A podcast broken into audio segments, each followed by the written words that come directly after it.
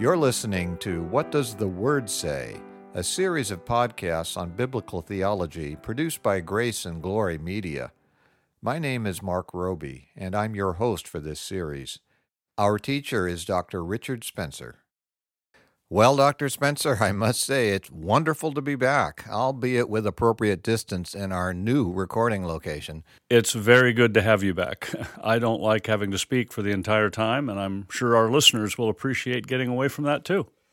Well, then, we are resuming our study of systematic theology today by continuing to examine soteriology, the doctrine of salvation. More specifically, we are discussing the Ordo Salutis, or order of salvation. We've been speaking about the first item in this order, the effectual call. Dr. Spencer, what else would you like to say about this call? I want to read a quote from John Murray. He wrote that, quote, the sovereignty and efficacy of the call do not relax human responsibility, but rather ground and confirm that responsibility. The magnitude of the grace enhances the obligation. Unquote. In other words, those who think that the fact that God is sovereign in election, calling, and regeneration somehow negates human responsibility are wrong. The reality is that the sheer magnitude of the grace involved in God's having chosen, called, and regenerated us increases our obligation to obey. And this obligation to obey does not end with our repentance and faith. And that makes me think of Ephesians chapter 4 verse 1 where the apostle Paul wrote, "As a prisoner for the Lord then, I urge you to live a life worthy of the calling you have received." Yeah, that's a very challenging statement. Who can be worthy of such a calling? This new life begins with repentance and faith, but the obedience is to continue throughout all of life and beyond. Murray also points out that this calling is a high, holy, and heavenly calling, which is a biblical statement.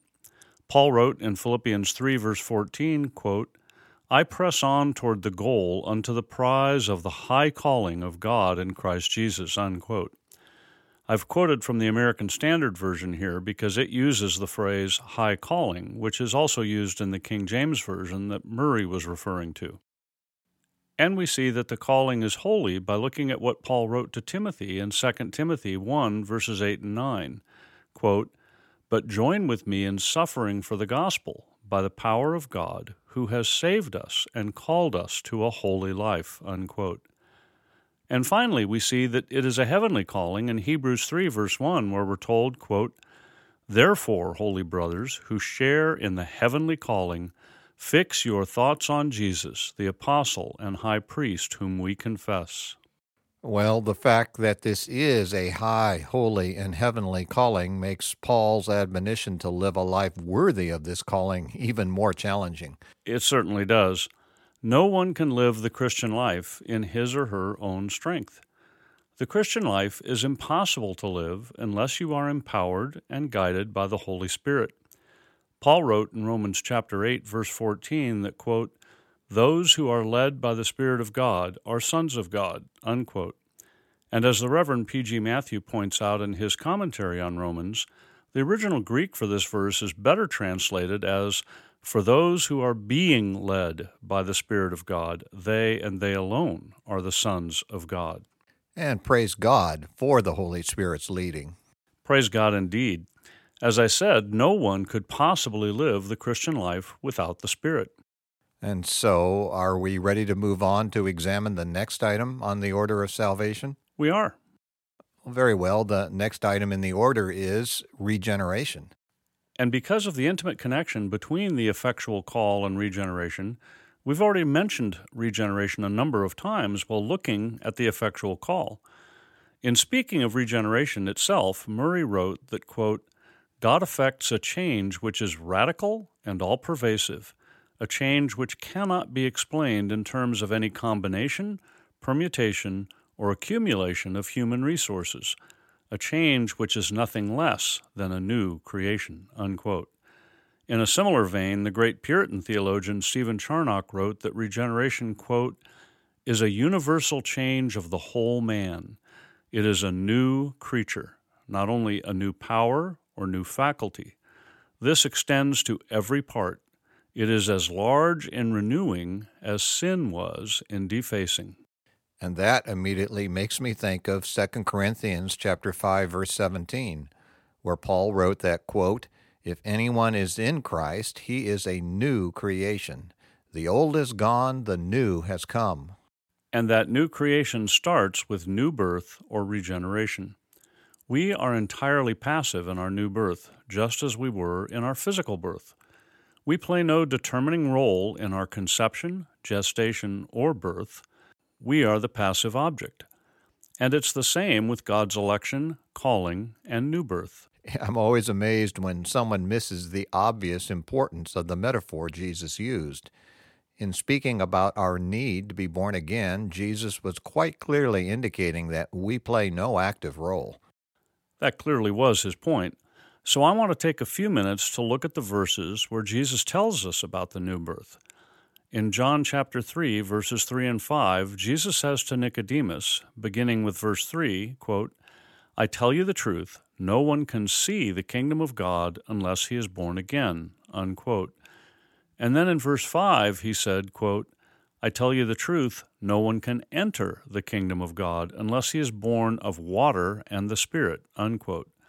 The question I want to address is what did Jesus mean when he said we must be born of water and the Spirit? Well, there's fairly widespread agreement that being born of the Spirit refers to new birth, which is primarily the work of the Holy Spirit, as you said before. That's true, but there have been differences of opinion about what is meant by being born of water. Some take that to refer to either natural human birth or baptism, but I think those views are almost certainly wrong. What do you think it refers to? Well, let me quote from John Murray again, because I think his analysis of this verse is clear and correct. He wrote that, quote, Jesus did not say baptism, he says water. Now, what religious idea would we expect to be conveyed to the mind of Nicodemus by the use of the word water? Of course, the idea associated with the religious use of water in that religious tradition and practice, which provided the very context of Nicodemus' life and profession. The religiously symbolic meaning of water pointed in one direction, and that direction is purification. All the relevant considerations would conspire to convey to Nicodemus that message. It makes good sense and is exegetically sound to say that if we want to understand what Jesus meant, we must take into account that he was speaking to a particular person and that person had a specific background and life experience. In the case of Nicodemus, we're told in John chapter 3 verse 1 that he was a Pharisee and a member of the Jewish ruling council. And given that background, I think that Murray's analysis is obviously correct. Nicodemus would never have thought of natural birth or Christian baptism, which hadn't been instituted yet anyway. He would have thought of the Jewish ritual of purification.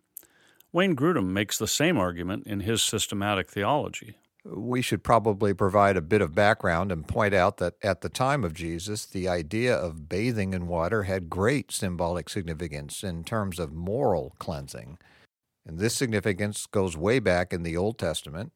We even see it directly linked with the Old Testament prophecy about being given a new heart.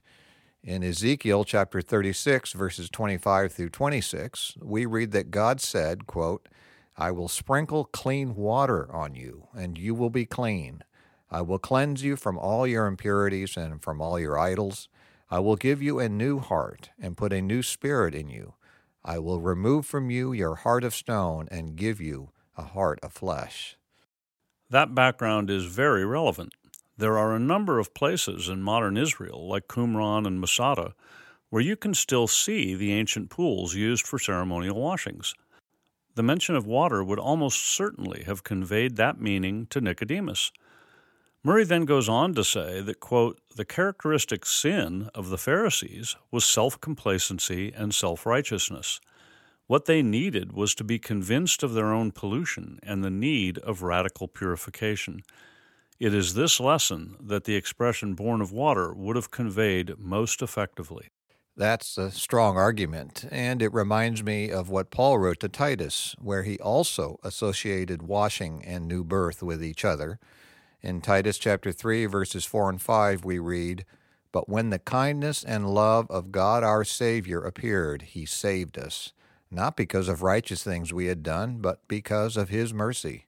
He saved us through the washing of rebirth and renewal by the Holy Spirit.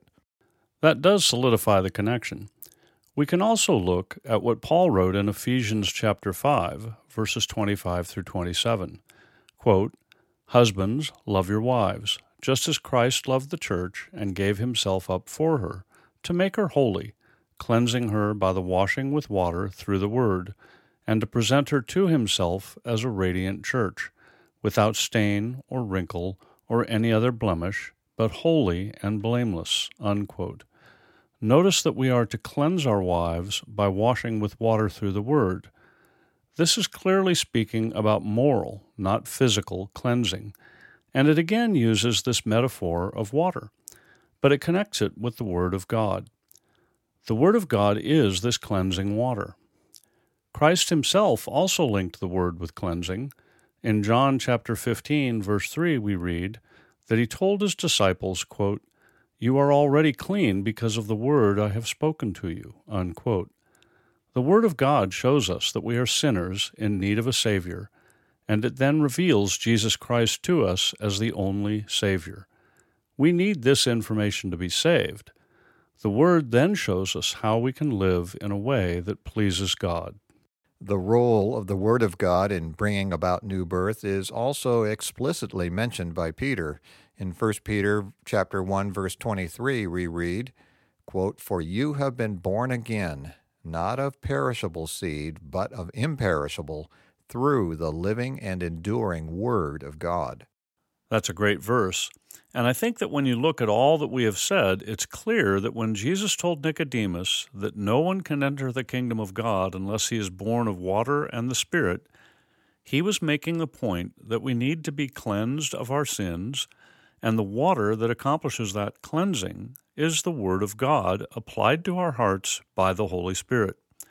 Murray wrote, quote, Regeneration must negate the past as well as reconstitute for the future. It must cleanse from sin as well as recreate in righteousness. Very well. What else would you like to say about regeneration? That it is a completely sovereign work of God, primarily God the Holy Spirit. Theologians say it is a monergistic work of God, simply meaning that God alone is active in it. After telling Nicodemus that he must be born again, Jesus went on to say in John 3, verse 8, that, quote, The wind blows wherever it pleases. You hear its sound, but you cannot tell where it comes from or where it is going. So it is with everyone born of the Spirit. I find it interesting that in the original Greek, the word translated in this verse as wind is pneuma, which is the same word translated as spirit in the earlier verses. That is interesting, and I'm sure the double meaning was not lost on Nicodemus. But it's clear from the context that the translation here is correct. In any event, Murray points out the significance of this statement. He wrote, quote, The wind is not at our beck and call neither is the regenerative operation of the Spirit. The Spirit's work is mysterious. This all points up the sovereignty, efficacy, and inscrutability of the Holy Spirit's work in regeneration. But you mentioned in our last session that the Father is also involved in the work of regeneration. I did, and I said that based on the scriptural evidence. For example, in Ephesians 2, verses 4 and 5, we read that, quote, because of his great love for us, God, who is rich in mercy, made us alive with Christ even when we were dead in transgressions. It is by grace you have been saved. Unquote. Now, the sentence clearly speaks of God and Christ as two distinct persons, which tells us that God in this verse refers to God the Father, as is common in the New Testament. So the verse says that God the Father made us alive when we were dead in transgressions which is a clear reference to regeneration. Paul says almost exactly the same thing in Colossians 2, verse 13 quote, When you were dead in your sins and in the uncircumcision of your sinful nature, God made you alive with Christ. Those are clear statements that God the Father is involved. And Wayne Grudem uses them, along with others, to support his conclusion that, quote, Both God the Father and God the Holy Spirit bring about regeneration. Unquote. Now, I think it is still clear that the Holy Spirit is the primary agent in our regeneration, but these verses show that the Father is involved as well. What else would you like to say about regeneration? That the Word of God is used in bringing it about. As we have discussed, we must be born of water and the Spirit, and the cleansing water is the Word of God.